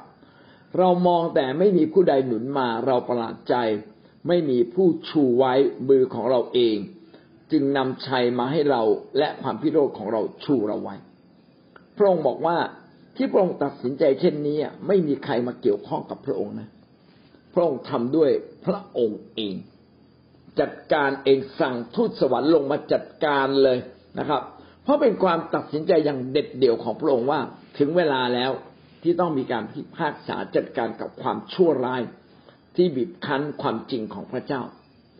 เราย่ำชนชาติทั้งหลายนี่ไงอธิบายมาในข้อหกเราย่ำชนชาติทั้งหลายลงด้วยความโกรธของเราเราได้ทำให้เขาเมาด้วยพระพิโรธของเราและเราได้เทโลหิตของเขาบนแผ่นดินโลกมีการจัดการนะอย่างรุนแรงอย่างเด็ดขาดด้วยการพิพากษาลงโทษอย่างพระพิโรธหรือความโกรธก็คือลงด้วยจัดการอย่างรุนแรงนั่นเองในอิสยาห์บทที่หกสิบสามข้อสามจึงได้พูดถึงการพูดถึงบ่อย่ำองุ่นแห่งพระพิโรธก็คือหมายถึงการลงโทษอย่างครั้งยิ่งใหญ่ของพระเจ้าก็คือสงครามใหญ่ที่พระเจ้าจะจัดการทำลายล้างอย่างยิ่งใหญ่การทำลายล้างอย่างยิ่งใหญ่เหมือนเหมือนสงครามใหญ่ที่จะเกิดขึ้นโยเอลบทที่สามข้อสอง สามข้อสองเราจะรวบรวมบรรดาประชาชาติทั้งสิ้นและนำเขาลงมาที่ขุบเขาเยโฮชาฟัตและเราจะเข้าสู้การพิพากษากับเขาที่นั่นด้วยเรื่องประชากรของเราคืออิสราเอลมรดกของเราเพราะว่าเขาได้กระจายชนชาติของเราไปท่ามกลางประชาชาติและได้แบ่งแบ่งแผ่นดินของเราในโยเอลได้พูดถึงว่าคนชั่วเนี่ยบีบคั้นคนอิสราเอลซึ่งเป็นมรดกของพระเจ้าเราทั้งหลายเป็นคนของพระเจ้าและคนที่มาเชื่อพระเยซูทั้งหลายทั้งปวงที่ถูกบีบคั้นถูกทำลายถูกเข่นฆ่าถูกรังแกจากพวกคนชั่วพระเจ้าจะมีวันหนึ่งที่จะมาจัดการพระคัมภีร์ได้พูดถึงตรงนี้บอกว่าก็คือที่หุบเขาเยโฮชาฟัตหุบเขาเยโฮชาฟัตเนี่ยอยู่ในดินแดนอิสราเอลเป็นดินแดนที่กว้างใหญ่น่าจะกว้างใหญ่พอสมควรนะซึ่งตรงนี้นี่แหละนะที่เขาบอกว่าหุบเขาเยโฮชาฟัตก็คือบ่อย่ำองุ่นแห่งพระพิโรธของพระเจ้าจะมีการพิพากษาจัดการกับคนชั่วนะครับเป็นเหมือนดั่งสงครามที่ทำลายล้างคนชั่วที่ขุบเขาเยโฮชาฟัตคงจะใหญ่พอสมควรที่คนจำนวนมากจะอยู่ที่นี่รวบรวมบรรดาประชาชาติที่ชั่วร้ายมาที่นี่และพระเจ้าจะพิพากษาเขานะที่ตรงนี้เองเป็นการแก้แค้นที่เขาได้ทำผิดทำบาปและเป็นการแก้แค้นแทนธรรมิกชนของพระเจ้าที่ถูกรังแกจะมีการพิพากษาก่อนที่จะมีการพิพากษาให้ตกบึงไฟนรกนะครับโยเอลบทที่สามข้อเก้าถึงข้อสิบหกโยเอลบทที่สามข้อเก้าถึงข้อสิบหกข้าพเจ้าก็จะอ่านให้ฟังนะครับเมื่อคืนก็อ่านตรงนี้พยายามทำความเข้าใจว่าเอ๊ะโยเอลบทที่สามเนี่ยมันพูดถึงอะไรที่แท้ก็พูดถึงเรื่องของสงครามยุคสุดท้ายนั่นเองโยเอลบทที่สามนะครับตั้งแต่ข้อเก้าเป็นต้นไปจงประกาศข้อความต่อไปนี้ให้นานาชาติรับทราบจงเตรียมทำการรบจงปลุกใจชายชะกันทั้งหลายให้พลรบทั้งสิ้นเข้ามาใกล้ให้เขาขึ้นมาเถิดจงตีผานไถนาของเจ้าให้เป็นดาบและตีขอฤทธิ์ของเจ้าให้เป็นทวนให้คนอ่อนแอพูดว่าฉันเป็นนักรบคือตรงนี้เนี่ยได้บ่งคำตรงนี้เนี่ยมันคล้ายกับคำของพระเจ้าที่พูดไว้ในในอิสยาห์บทที่สองข้อสี่ในอิสยาห์บทที่สองข้อสี่ที่บอกว่าจะมีการปกครองพันปีจะมีความสงบนะเขาจะเปลี่ยนจากไอ้อาวุธเนี่ยมาเป็นขอฤทธิ์จะเปลี่ยนจากดาบมาเป็นผานไถแต่ว่าในพูดถึงในโยเอลกับพูดตรงกันข้ามกันว่าเอาผานไถมาตีใหม่นะครับมาทำเป็นดาบไปสู้เสียนะครับเอาขอฤทธิ์เนี่ยมาทำเป็นทวนไปจัดการไปสู้รบกำลังบอกว่าในเวลาแห่งการสิ้นยุคนั้นจะมีสงครามสองฝ่าย สงครามฝ่ายคนชั่วจะมาจัดการกับคนของพระเจ้าซึ่งเป็นในยุคนั้นเรียกอิสราเอลแต่ยุคนี้ก็คือธรรมิกชนหรือคริสเตียนจะมีการสู้รบกันหมายถึงคริสเตียนก็ต้องสู้รบเหมือนกันก็ต้องเอาทำอาวุธขึ้นมาสู้รบกับคนเหล่านี้คนเหล่านี้กำลังมาแล้วจะมาสู้รบกับคริสเตียนก็จึงบอกว่าคนอ่อนแอก็พูดว่าฉันจะเป็นนักรบเราถูกทำลายแล้วต้องมีการสู้กันแล้วเวลานั้นเองสู้กันที่ไหนนะครับพระคัมภีร์เขียนต่อไปข้อสิบเอ็ดบอกว่าบรรดาประชาชาติทั้งสิ้นที่อยู่ล้อมรอบเอ๋ยจงรีบมาเถิดจงเรียกประชุมกันที่นั่นข้าแต่พระเจ้าขอทรงขอทรงนำนักรบของพระองค์ลงมาให้บรรดาประชาชาติตื่นตัวและขึ้นมายังหุบเขาเยโฮชาฟัตเพราะที่นั่นเราจะพิพากษาบรรดาประชาชาติทั้งสิ้นที่อยู่ล้อมรอบประชาชาติที่ต่อสู้กับพระคริสต์ก็จะล้อมเข้ามาต่อสู้กับธรรมิกชนเป็นสงครามสองฝ่ายที่หุบเขาเยโฮชาฟัตและที่นั่นเองพระเจ้าจะนั่งลงและพิพากษาทรงทูตสวรรค์ของพระเจ้าลงมาจัดการกับคนเหล่านั้นข้อสิบสามกล่าวว่าจงเอาเคียวเกี่ยวเถิดเคียวเกี่ยวเถิดเพราะถึงฤดูเกี่ยวแล้วเข้ามาสิย่ำเลยเพราะบ่อย่ำองุ่นกำลังเต็มบ่อเก็บน้ำองุ่นล้นแล้วเพราะว่าความอธรรมของเขาทั้งหลายมากมายนักข้อสิบสี่กล่าวว่ามวลชนมวลชนในขุบเขาแห่งการพิพากษาเพราะวันแห่งพระเจ้าใกล้เข้ามาแล้วในขุบเขาแห่งการพิพากษาเอาล่ะพระคัมภีร์ตรงนี้ได้พูดถึงหุบเขาแห่งการพิพากษาก็คือหุบเขาเยโฮชาฟัตซึ่งน่าจะเป็นทุ่งโล่งระหว่างภูเขาใหญ่และเป็นทุ่งโล่งพระคัมภีร์บอกว่าคนมาชุมนุมกันที่นั่นทั้งคนฝ่ายพระเจ้าและคนประชาชาติอื่นที่จะมาต่อสู้ที่ล้อมรอบอยู่จะมาสู้รบกันที่นั่นและเนื่องด้วยความบาปชั่วของเขาเนี่ยมันล้นไปถึงสวรรค์แล้วนะครับมันมากมายไปถึงสวรรค์แล้วจึงมีการเหยียบย่ำนะเหยียบย่ำคือทำสงครามบีบบังคับเข่นฆ่าเป็นเหมือนกับย่ำองุ่นย่ำองุ่นเหมือนพระเจ้าเนี่ยกำลังทำลายล้างคนชั่วเหยียบลงไปแล้วก็องุ่นก็แตกสีน้ำองุ่นน้ำองุ่นก็กระเด็นใส่เสื้อผ้าจะมีการตายมากมายเพราะว่ามีการลงโทษของพระเจ้าที่นั่น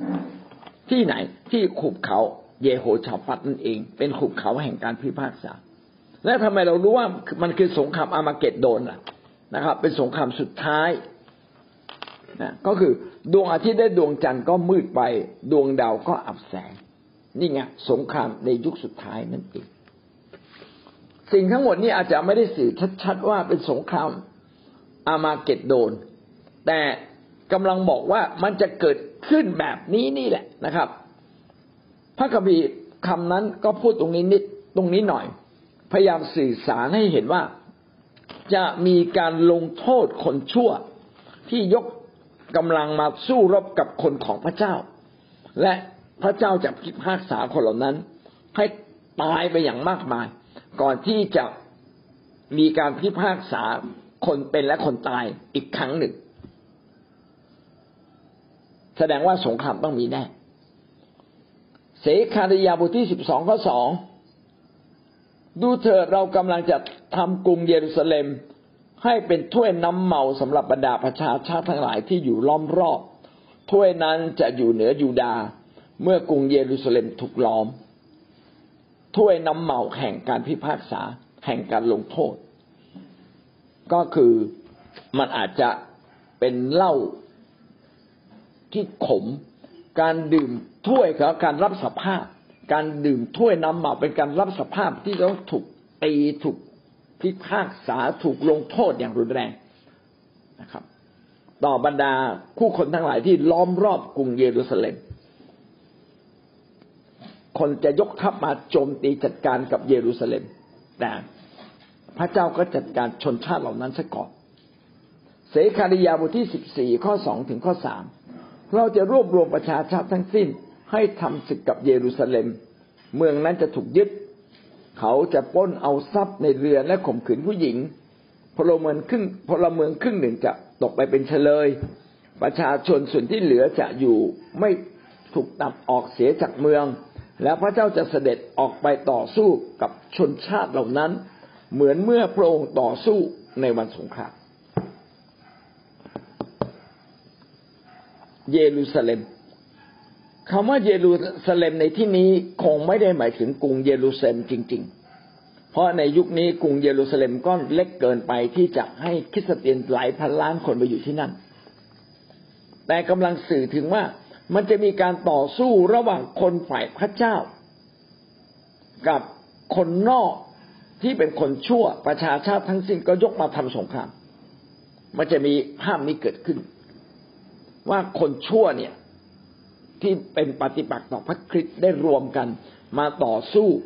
เพื่อจะมาจัดการกับคนฝ่ายพระเจ้าอาจจะหมายถึงประเทศก็ได้ประเทศคริสเตียนบางประเทศหรือคริสเตียนอาจจะรวมกันอยู่เป็นประเทศเดียวกันในเวลานั้นยังไงก็ตามคนเราคนที่เป็นคริสเตียนจะถูกปล้นจะมีการข่มขืนพลเมืองครึ่งหนึ่งจะตกไปเป็นเฉลยส่วนประชาชนส่วนที่เหลือจะไม่ถูกตัดขาดออกเสียจากเมืองสงครามนั้นก็เป็นเหมือนการถูกชำระนะคนที่เป็นคริสเตียนที่ไม่เอาจริงกับพระเจ้าน่ากลัวในในยุคนั้นน่ะนะน่ากลัวคือก็คือยุคนี้อ่ะมันน่ากลัวก็คือคนที่ไม่เอาจริงคนที่ไม่ได้ตั้งใจที่จะดำเนินชีวิตกับพระเจ้าแบบจริงๆจังๆอย่างอย่างร้อยร้อยเปอร์เซ็นต์ใจเต็มร้อยเนี่ยผมต้องใช้คำนี้ใจเต็มร้อยก็จะเกิดวิกฤตเกิดขึ้นเกิดการถูกทำลายล้างจะมีคนจำนวนหนึ่งเนี่ยนะแต่ยังหลงเหลืออยู่และในเวลานั้นเองพระเจ้าจะส่งกองทัพของพระองค์มาต่อสู้กับกองทัพที่กำลังจะทำลายคริสเตียนเนี่ยเป็นเหมือนวันที่พระองค์ต่อสู้ในวันสงครามอ้างอิงไปถึงเมื่อสมัยก่อนเวลาคนยิวออกรบเมื่อพระเจ้ามารบแทนคนยิวเกือบจะไม่ต้องรบเลยพระเจ้าจัดการฆ่าคนทั้งหมดทั้งหมดที่มาในสงครามนั้นตายเรียบแล้วคนยิวก็ชนะดังนั้นในเสคาริยาเนี่ยแม้ไม่ได้พูดตรงถึงสงครามอามาเกดโดนแต่ก็ลองบอกว่ามันจะมีสงครามเกิดขึ้นและทั้งหมดเนี่ยกำลังพูดถึงเรื่องเดียวกันสงครามยุคสุดท้ายที่มีการสู้กันระหว่างสองฝ่ายคริสเตียนฝ่ายหนึ่งกับคนชั่วร้ายที่ต้องการทำลายคริสเตียนอีกฝ่ายหนึ่งสู้รบกัน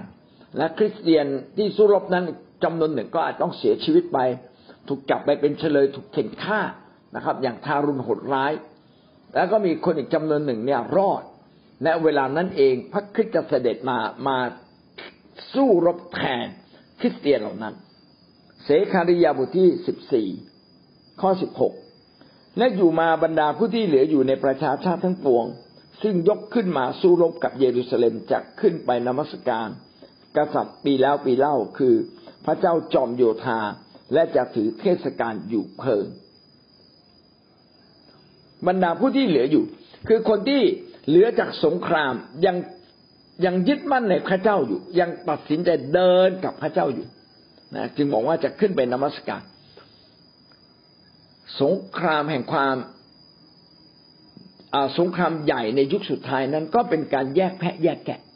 ก่อนที่พระเจ้าจะมาแยกแพะแยกแกะอีกครั้งหนึ่งกำลังบอกเราว่า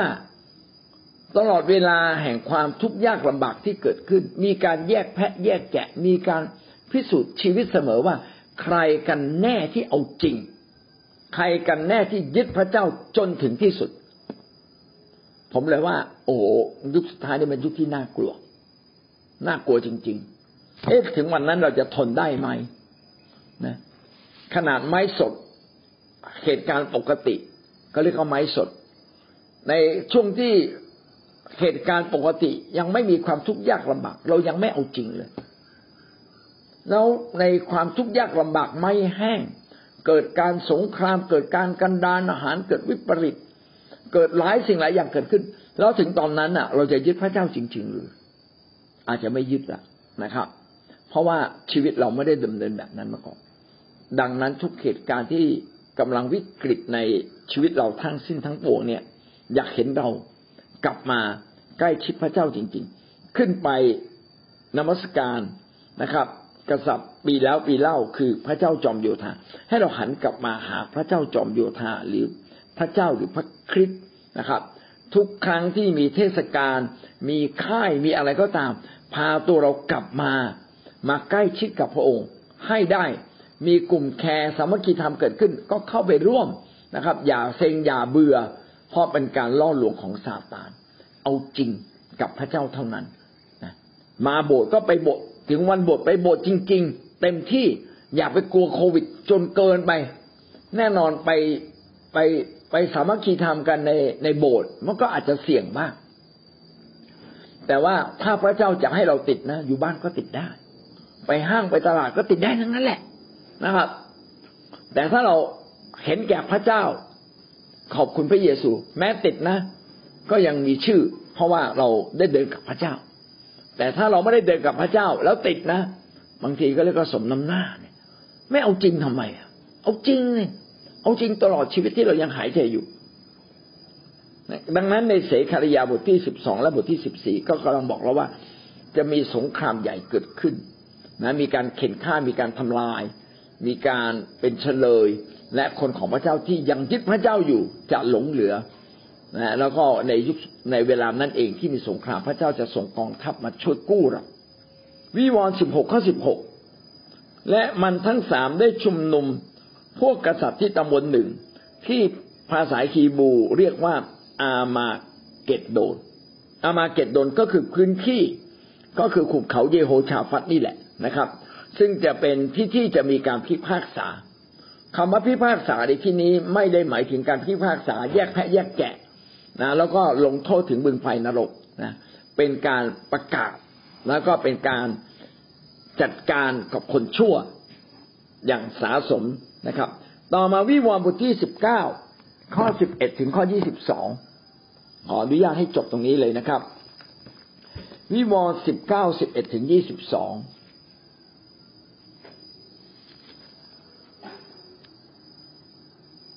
ก็ได้พูดถึงสงครามอามาเกดโดนนี้เช่นเดียวกันนะครับแล้วข้าพเจ้าได้เห็นสวรรค์เปิดออกและดูเถิดมีม้าขาวตัวหนึ่งพระองค์ทรงม้านั้นมีพระนามว่าสัตย์ซื่อและสัตย์จริงพระองค์พิพากษาและทรงกระทำสงครามด้วยความเป็นธรรมพระองค์จะมาครับแล้วมาทำสงครามแล้วมาตอนไหนก็นี่ไงสงครามอามาเกดโดนพระองค์จะมาช่วยคนฝ่ายพระเจ้าพระเนตรของพระองค์ดุจเปลวไฟและบนพระเศียรของพระองค์มีมงกุฎหลายอันและพระองค์ทรงมีพระนามจารึกไว้ซึ่งไม่มีผู้ใดรู้จักเลยนอกจากพระองค์เองพระองค์จะขี่ม้าขาวเวลานั้นที่มาจริงๆจะเป็นม้าไหมหรือว่าอาจจะเป็นทูตสวรรค์ที่เหมือนม้าก็ได้แล้วก็มีมงกุฎประกาศความยิ่งใหญ่ของพระองค์มีเขียนชื่อติดไว้นะครับในที่นี้บอกว่าชื่อที่ติดไว้มงกุฎนั้นเราจะไม่เห็นว่ามันดูไม่ออกว่ามันคืออะไรอ่านไม่ได้ดูไม่ออกสิบสามพระองค์ทรงฉลองพระองค์ที่จุ่มเลือดพระนามที่เรียกพระองค์นั้นคือพระวาทะของพระเจ้าฉลองพระองค์ที่จุ่มเลือดก็ตรงกับที่บอกว่าเหยียบย่ำองุ่นและและเสื้อผ้านั้นเปื้อนนะไปด้วยโลหิตนะที่เขียนไว้ในอิสยาห์บทที่หกสิบสามใช่ไหมครับเราจะเหยียบมันด้วยพระพิโรธโลหิตของเขาพรมอยู่บนเสื้อของเราเป็นอันเดียวกันนะครับนามของพระองค์มีชื่อนามว่าพระวาทะของพระเจ้านี่อีกชื่อหนึ่งที่ชื่อที่มองไม่เห็นอันนี้ชื่อที่สามารถเข้าใจได้มองเห็นว่าคือพระวาทะของพระเจ้าพระเยซูคริสต์ทรงเป็นพระวาทะของพระเจ้าก็คือความสัตย์จริงที่สำแดงออกมาเป็นถ้อยคำเราคนโยธาในสวรรค์สวมอาภรณ์ผ้าป่านเนื้อละเอียดขาวบริสุทธิ์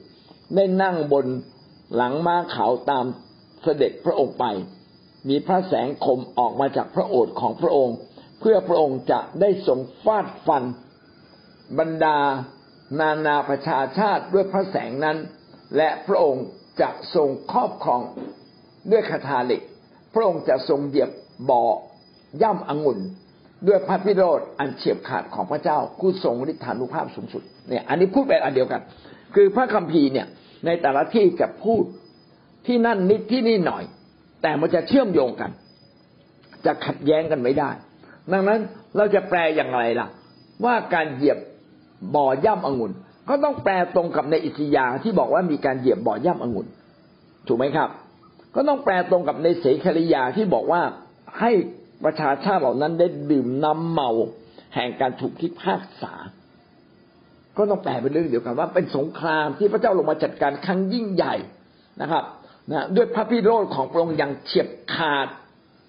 โอ้อันเดียวกันเลยนะครับข้อสิบหกกล่าวว่ากล่าวว่าพระองค์ทรงมีพระนามจารึกที่ฉลองพระองค์จากที่ต้นพระอุระของพระองค์ว่าจอมโยจอมกษัตริย์และจอมเจ้านายแล้วข้าพเจ้าเห็นทูตสวรรค์องค์หนึ่งยืนอยู่บนดวงอาทิตย์ท่านร้องประกาศแก่นกทั้งปวงที่บินอยู่ในท้องฟ้าด้วยเสียงอันดังว่าจงมาประชุมกันในงานเลี้ยงของพระเจ้าเพื่อจะได้กินเนื้อกษัตริย์เนื้อในทหารเนื้อชายชะกันเนื้อม้าและเนื้อคนที่นั่งบนหลังม้าและเนื้อประชาชนทั้งไทยและทาสทั้งผู้ใหญ่และผู้น้อยจะมีสงครามครับจะมีการตายการยกทัพมาของบรรดาประชาชาตินั้นจะต้องถูกเข็นฆ่าจากพระแสงของพระพระเจ้าที่ออกมาจากพระโอษฐ์ของพระองค์ซึ่งทูตสวรรค์จะลงมาจัดการตายเรียบเลยนะครับและเวลานั้นเองบรรดานกต่างๆก็จะมากินเนื้อสัตว์กำลังบ่งบอกนะว่าจะมีการตายอย่างมากมายข้อสิบเก้ากล่าวว่าและข้าพเจ้าเห็นสัตว์นั้นและบรรดากษัตริย์บนแผ่นดินโลกพร้อมทั้งคนรบของกษัตริย์เหล่านั้นมามาประชุมกันจะทำสงครามกับพระองค์ผู้ทรงม้าและพลโยธาของพระองค์สัตว์ร้ายนั้นถูกจับพร้อมด้วยคนที่ปลอมตัวเป็นผู้เผยพระวจนะที่ได้กระทำหมายสำคัญต่อหน้าสัตว์ร้ายนั้นและใช้หมายสำคัญนั้นล่อลวงคนทั้งหลายที่ได้รับเครื่องหมายของสัตว์ร้ายนั้นและบูชารูปของมันสัตว์ร้ายและคนที่ปลอมตัวเป็นผู้เผยพระวจนะจะถูกทิ้งลงไปในบึงไฟที่ไหม้ด้วยกรรมฐานและคนที่เหลืออยู่นั้นก็ถูกฆ่าด้วยพระแสงอันออกมาจากพระโอษฐ์ของพระองค์ผู้ทรงม้าเสียและนกทั้งปวงก็กินเนื้อของคนเหล่านั้นจนอิ่มอันนี้อาจจะเป็นภาพซ้อนภาพที่บอกว่าจะเอาคนฝ่ายชั่วก็คือมารซาตานและก็คนที่รับใช้มารซาตานพวกผู้เผยพระวจนะเท็จรวมทั้งคนที่มีเครื่องหมายของสัตว์ร้ายที่ตามตามพวกมารซาตานไปคนเหล่านี้จะถูกทิ้งลงในบึงไฟแต่สงครามอามาเกดโดนนะครับยังเป็นสงครามที่เกิดขึ้นก่อนที่จะมีการพิพากษาแยกคนแยกคนดีคนชั่วแยกแพะแยกแกะมันเป็นคนละตอนกันแต่ว่าพระคัมภีร์ได้พูดปะปนเปกันนิดหนึ่งนะแต่อย่างไรก็ตามพระองค์ได้ลงมาจัดการจัดการกับคนชั่วในสงครามอามาเกดโดนคือสรุปง่ายๆก็ตามโดยโดยสรุปง่ายๆก็คืออย่างนี้ก็คือว่าในยุคสุดท้ายก่อนที่พระคริสต์จะลงมาพิพากษาแยกแพะแยกแกะแล้วก็ตกบึงไฟนรกนั้นจะมีสงครามเกิดขึ้นเป็นสงครามสองฝ่ายระหว่างฝ่ายคริสเตียนที่จะต้องเตรียมตัวออกมาสู้รบทั้งทั้งที่ไม่อยากสู้รบกับอีกฝ่ายหนึ่งซึ่งเป็นคนชั่วร้ายรวมกันมาหลายประชาชาติคือคงจะมีหลายประเทศรวมกันแล้วก็ยกทัพมาเพื่อมาจัดการกับบรรดากลุ่มคริสเตียนทั้งปวงซึ่งพระคัมภีร์บางทีก็บอกว่าเป็นเมืองเยรูซาเล็มก็คือเป็นที่ที่คริสเตียนอยู่ร่วมกันจะมีการสู้รบกันในการสู้รบกันนี้คนจำนวนมากจะตายนะครับจะมีการตายจะมีการพ่ายแพ้แต่ก่อนที่ขอไปคริสเตียนจะพ่ายแพ้พระเจ้ายกทัพมาช่วยก่อนพระองค์มาจัดการเห็นว่าสมควรแล้วที่ความชั่วของคนเหล่านี้มันมากพอที่จะต้องถูกจัดการอย่างสิ้นซากนี่เขาเรียกว่าสงครามอามาเกดโดนที่ขุบเขาเยโฮชาฟัตซึ่งเปรียบเหมือนการย่ำองุ่นเปรียบเหมือนกับการที่เราเกี่ยวเคี่ยวเกี่ยวสิ่งต่างๆเข้ามา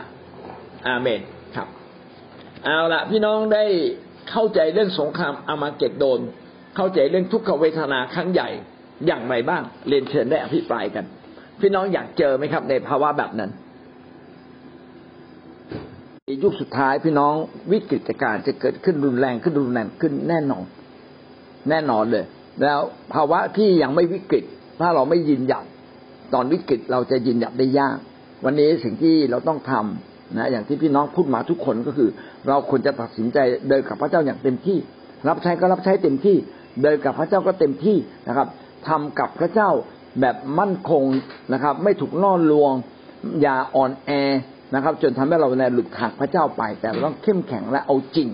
มีแต่เข้มแข็งเอาจริงทำให้เราเรารอดในวันสุดท้ายนะครับสายถามว่าเราอยู่คนละที่คนละทิศคนละทางแล้ววันที่เกิดวิกฤตเนี่ยพระเจ้าจะช่วยเราได้อย่างไรลักษณะของพระเจ้าคือพระองค์นั้นอยู่กับเราทุกคนอยู่ทุกที่นะครับ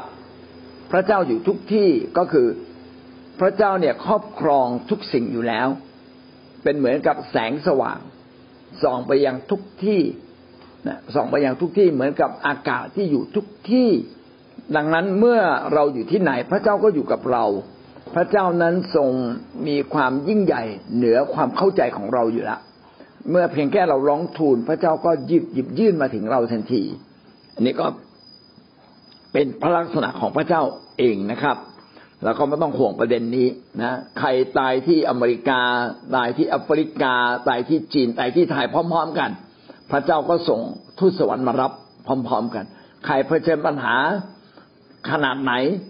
เมื่อเราร้องทูลต่อพระเจ้าพี่น้องพระเจ้าก็มาถึงท่านทันทีนะครับเพราะพระเจ้าอยู่ทุกที่อยู่กับทุกคนคนในโลกนี้มีหลายระดับนะครับสงครามยุคสุดท้ายหมายความว่าคนชั่วเนี่ยมีตั้งแต่คนชั่วที่จิตใจดีที่อยากกลับเป็นคนใหม่ก็มี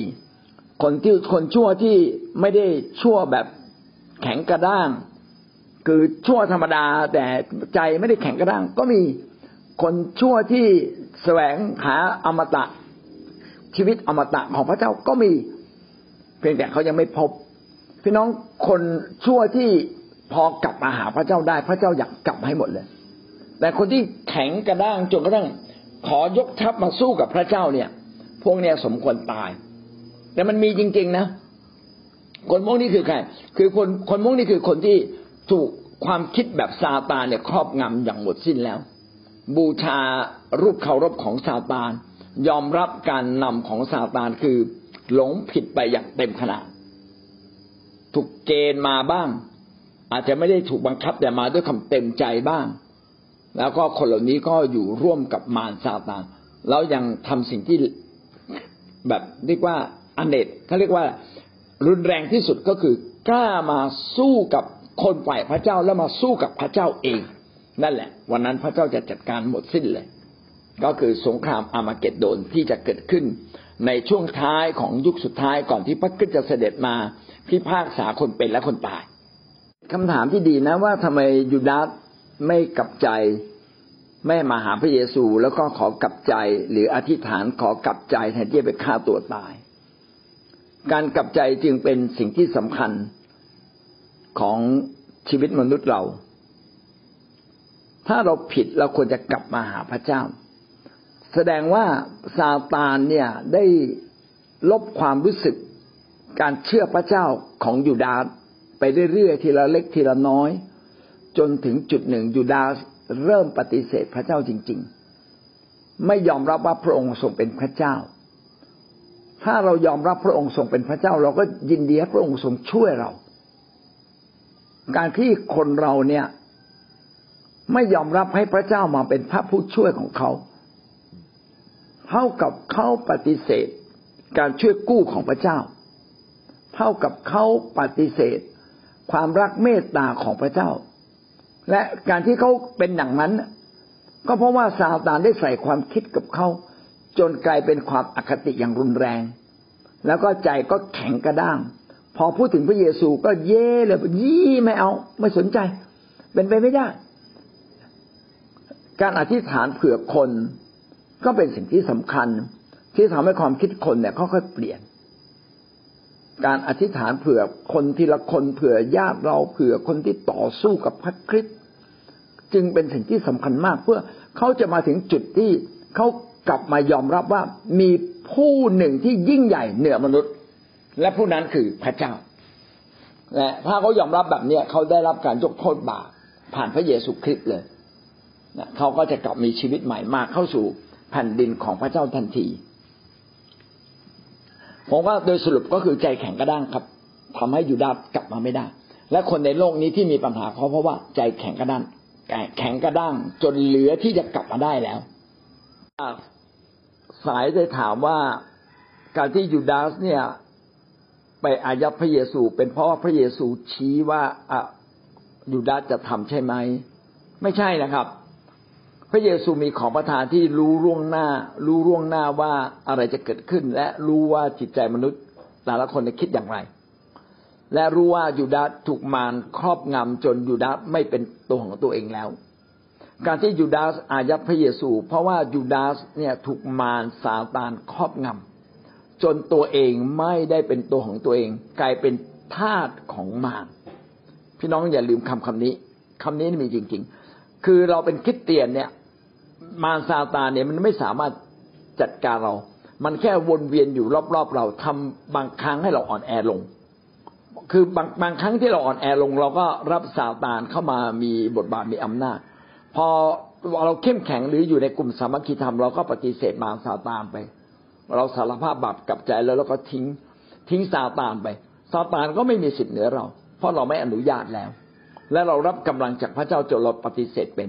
แต่ยูดาสเวลานั้นเป็นเหมือนทาสละทาสคือไม่มีกำลังละหมดกำลังที่จะไปต่อสู้กับซาตานความคิดของความชั่วความคิดแบบความชั่วของซาตานมันเติบโตจนกระทั่งยูดาสเนี่ยนะครับถูกครอบงำจากความคิดเหล่านี้ทั้งสิ้นดังนั้นจึงไม่เกี่ยวกับว่าพระเยซูไปชี้ไม่ชี้เมื่อเราบาปจนถึงจุดหนึ่งนะครับเราจะทำในสิ่งที่สิ่งที่บาปนั้นชี้นำอย่างอย่างด้วยคำเต็มใจเลยไม่รู้สึกตะกิดตะขวงใจเลยเหมือนคนฆ่าคนละฆ่าได้เป็นกี่คนไม่ตะกิดตะขวงใจเลยคือจิตจิตสำนึกของเราหรือจิตใจเราได้ถูกซาตานได้ครอบงำไม่เรียบร้อยแล้วยูดาสเป็นแบบนั้นครับถูกซาตานได้ครอบงำอย่างสมบูรณ์เรียบร้อยแล้วเหมือนคนที่เอาพระเยซูไปตรึงที่กางเขนคนเหล่านั้นถูกครอบงำใช่เลยพระองค์เนี่ยไม่ใช่พระเจ้าดูถูกพระเจ้าต้องฆ่าต้องฆ่าต้องฆ่าอำนาจแห่งซาตานเข้ามาครอบงำงั้นเราเราเองต้องดำเนินชีวิตนะครับไม่เพียงแต่ต้องทิ้งบาปแต่พี่น้องอย่าไปยุ่งกับซาตานนะครับอย่าไปอยู่ในบาปนานต้องรีบออกมาเพราะท่านอยู่ในบาปนานท่านก็กลายเป็นดินดีให้ซาตานเนี่ยใช้ท่านท่านก็จะสามารถกลายเป็นทาสของซาตานไปโดยไม่รู้ตัวนะวันนี้เราต้องต่อสู้กับตัวเองต่อสู้กับบาปต่อสู้กับเหล่าวิญญาณชั่วดังนั้นการอธิษฐานปลดปล่อยคนให้ออกจากเหล่าวิญญาณชั่วอธิษฐานเพื่อก็มีกำลังอธิษฐานผูกมัดอำนาจซาตานที่จะไม่มีสิทธิ์เหนือมนุษย์จึงเป็นสิ่งที่จำเป็นเป็นการต่อสู้ฝ่ายวิญญาณที่เรามองไม่เห็นแต่สามารถเปลี่ยนแปลงชีวิตมนุษย์ทั้งสิ้นในโลกนี้ได้ด้วยเราต้องดำเนินชีวิตในยุคสุดท้ายด้วยความหนักแน่นมั่นคงยึดพระเจ้าไว้พระวิญญาณบริสุทธิ์จะช่วยเราทำให้เรามีกำลังการรับใช้พระเจ้าจะช่วยเราทำให้เราไม่ออกนอกทางพระเจ้าไปขณะเดียวกันเราต้องคำนึงเสมอว่าเราอยู่ในโลกซึ่งมีอำนาจมืดครอบงำอย่าเปิดช่องให้กับซาตานอำนาจมืดเข้ามาครอบครองท่านท่านอาจจะผิดบ้างเล็กๆน้อยๆรีบกลับใจ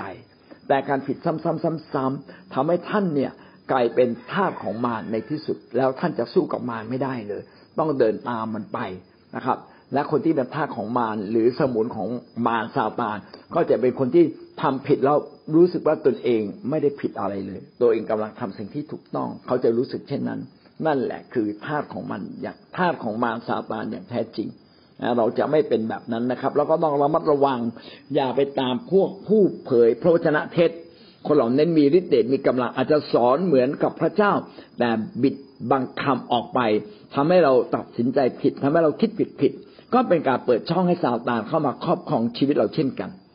ขอให้เราดำเนินชีวิตด้วยการระมัดระวังนะผูกพันกับคริสตจักรที่สอนพระวจนะอย่างแท้จริงผูกพันกับผู้นำที่เขาเดินติดตามพระเจ้าอย่างแท้จริงแล้วก็อธิษฐานเพื่อกันและกันเพื่อเราจะกลายเป็นร่างแหใหญ่ในพลังที่จะปกป้องกันและกันไว้ขอพระเจ้าอวยพรพี่น้องครับสวัสดีครับ